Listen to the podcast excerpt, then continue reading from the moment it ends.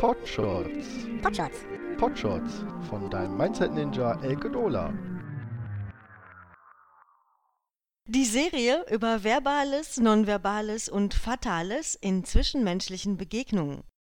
Heute kümmern wir uns um kleinere und größere Lügen in der Kommunikation, um toxische Kommentare. So, was ist denn genau gemeint mit Toxik in der Sprache? Ihr kennt das alle. Wie oft habt ihr selbst schon gesagt, dieses Ich hab's nicht so gemeint.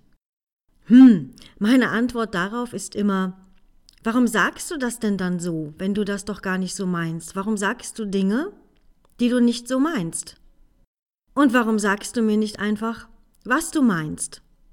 Also komm, spuck die Buchstaben auf den Tisch, ich setze mir dann ein schönes Wort daraus selbst zusammen.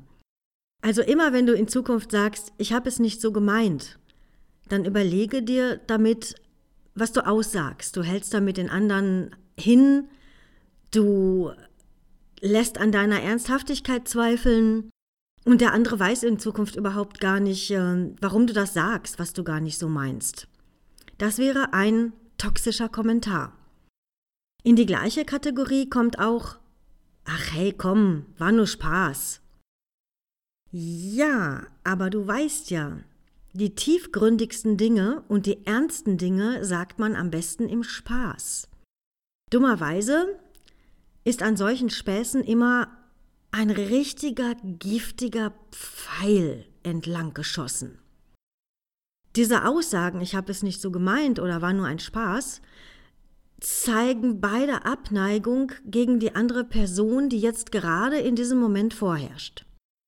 In diese Gruppe gehört auch der Ausspruch, du solltest mal wieder oder du solltest besser oder der leicht vorwurfsvolle Spruch, warum hast du nicht? Punkt, Punkt, Punkt.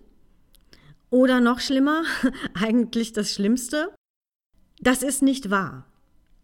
Ja, immer wenn du zu deinem Gegenüber sagst, das ist nicht wahr, dann ist das deine Auffassung von deiner Wahrheit, die du hier gerade als nicht wahr empfindest. Mach dir doch mal zwei, drei Gedanken dazu. Gibt es wirklich nur deine Wahrheit? Oder gibt es sogar nur eine Wahrheit? Warum ist nur das, was der andere sagt, nicht wahr? Wäre es nicht möglich, dass es in seiner Welt, in, in seiner Auffassung durchaus wahr ist. Also schmetter bitte die Aussagen deines Gegenübers nicht einfach so ab mit das ist nicht wahr, sondern frag ihn doch besser, kann es sein, dass du das aus dem und dem Grund anders siehst? Oder magst du mir erklären, warum du das anders siehst? Und dann kommst du der Sache schon ein ganzes Stückchen näher und eventuell hast du jetzt astreine Deeskalation betrieben. Naja, auf jeden Fall wünsche ich dir das. Und weil wir heute so schön bei toxischen Kommentaren sind, kümmern wir uns auch gleich um die Provokation und Beleidigung. Ich persönlich empfinde es als Provokation, wenn mir andere Leute ihre schlechte Laune überstülpen. Ganz echt? Die schlechte Laune der anderen ist deren Problem. Das ist nicht meine Baustelle, das ist nicht mein Zoo, das ist nicht mein Affe sollen die doch ihre schlechte Laune bitte für sich behalten und nicht jedem die Stimmung damit verderben.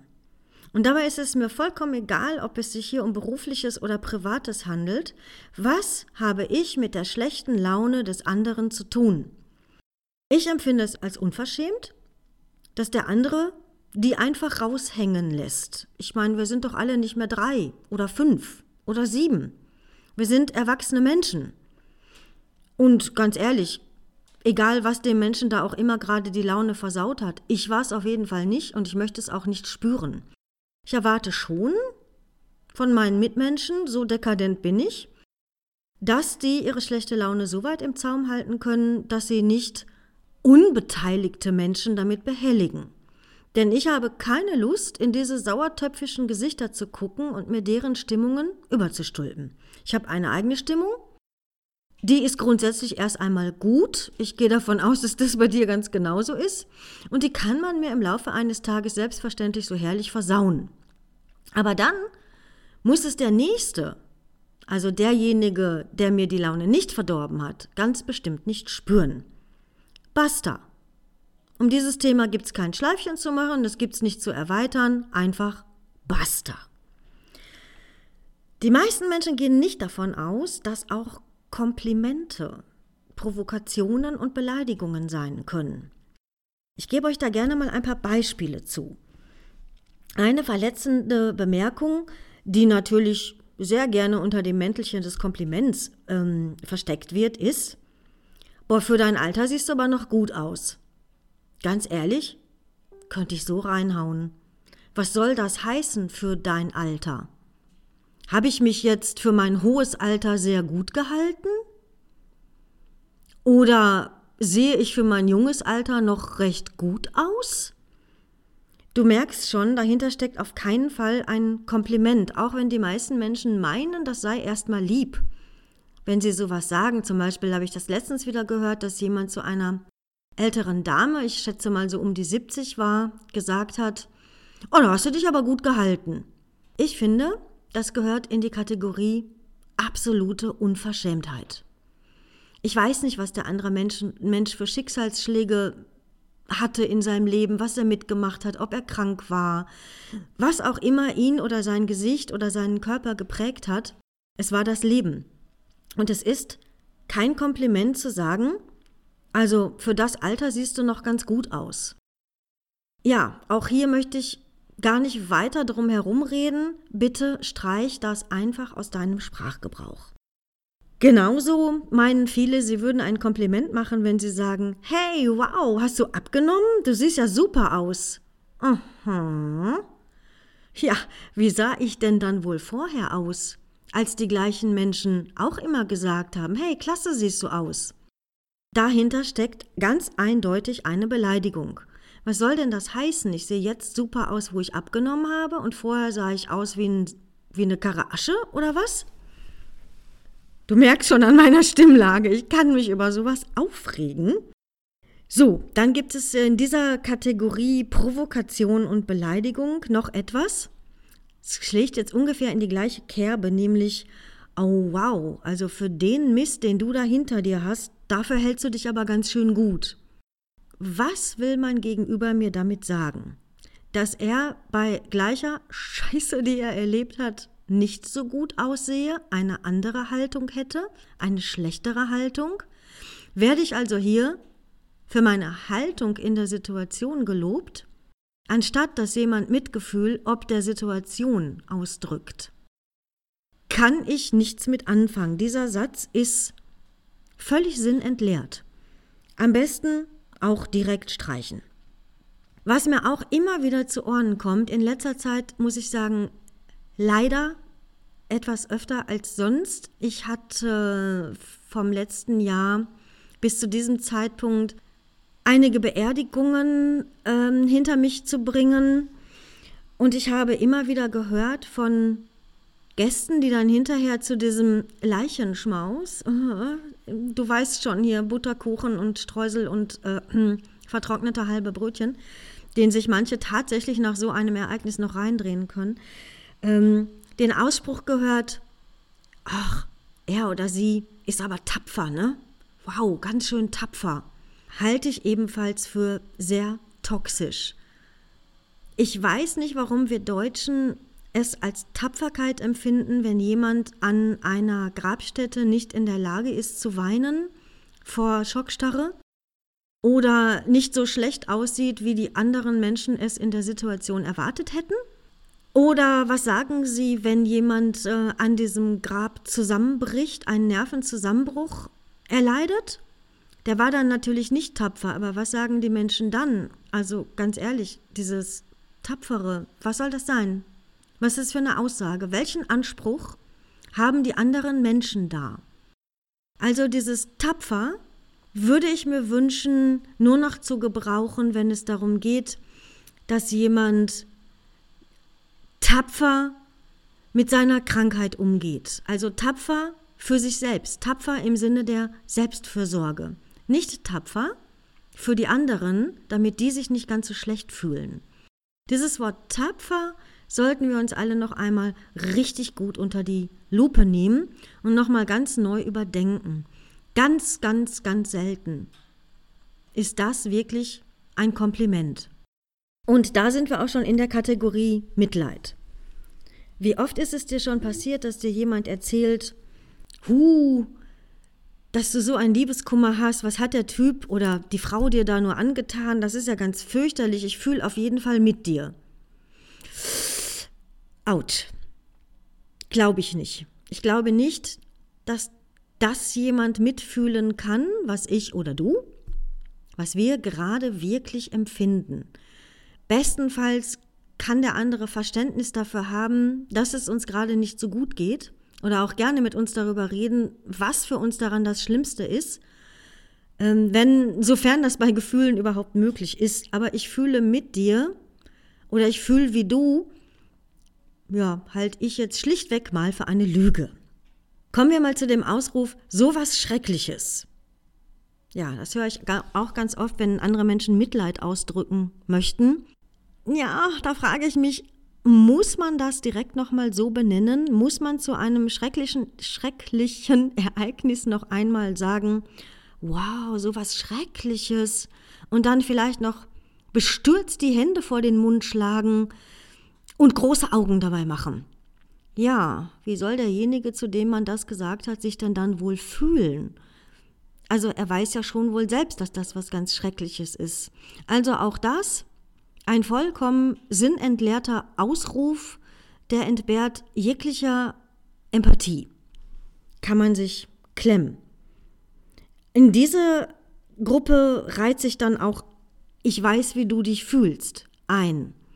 Nein, niemand kann wissen, wie du dich gerade fühlst. Niemand läuft in deinen Schuhen, niemand steckt in dieser Situation Niemand hat diese Situation genau so erlebt, deckungsgleich wie du. Und niemand weiß, was das mit dir macht. Also, ich weiß, wie du dich fühlst. Einfach auch mal knicken. Brauchen wir nicht mehr. Jetzt sind wir auch schon in der Kategorie Trost angekommen. Hier werden immer wieder sehr gerne Plattitüden bemüht. Ich kann sie alle nicht mehr hören. Zeit heilt alle Wunden. Pah, Blödsinn. Wäre das so, würden wir alle nicht mehr unter irgendwelchen Erinnerungen leiden, würden alle nicht verkappte, fest vernarbte Glaubenssätze mit uns rumtragen, würden wir nie wieder darüber nachdenken, was mal schlimm war. Ja, wir hätten vielleicht sogar noch nicht einmal mehr diese Erinnerungen äh, oder auch Wunden genannt, und nein, ich glaube nicht daran, dass die Zeit alle Wunden heilt. Ich glaube, die Zeit sorgt dafür, dass wir im Laufe dieser damit einfach besser umgehen können. Dass unser Selbstschutz im Körper dafür sorgt, dass wir Wege finden, emotional und auch mit der Ratio, damit besser umgehen zu können. Da hat die Zeit aber keine Wunde geheilt, sondern den Umgang damit. Auch sehr verbreitet, im Moment auf Facebook auch klasse. Wer weiß, wofür das gut ist. Für irgendetwas wird das nützlich sein, auch wenn sich dir das jetzt noch nicht erschließt. Ja, das kann schon sein. Aber jetzt im Moment ist es für mich schlimm. Und jetzt im Moment ist mir scheißegal, wofür das mal gut ist. Jetzt im Moment geht es mir einfach schlecht und ich brauche solche Sprüche nicht.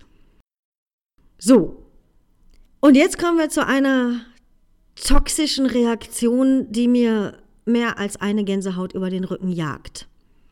Also, kürzlich erst wieder so passiert, ich überspitze aber gleich das Beispiel ein ganz kleines bisschen, einfach nur zur Verdeutlichung.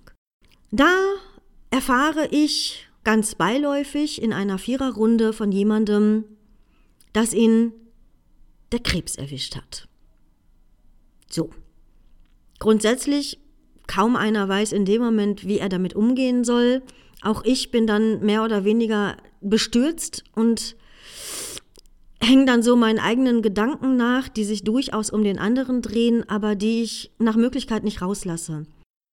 Was hat aber eine Person aus dieser Vierergruppe gesagt? Oh, jo, du, eine Bekannte von mir, die hat nämlich eine Cousine und davon die Schwester, deren Mann. Der hatte eine Mutter und die hatte auch diesen Krebs. Die ist aber jetzt tot.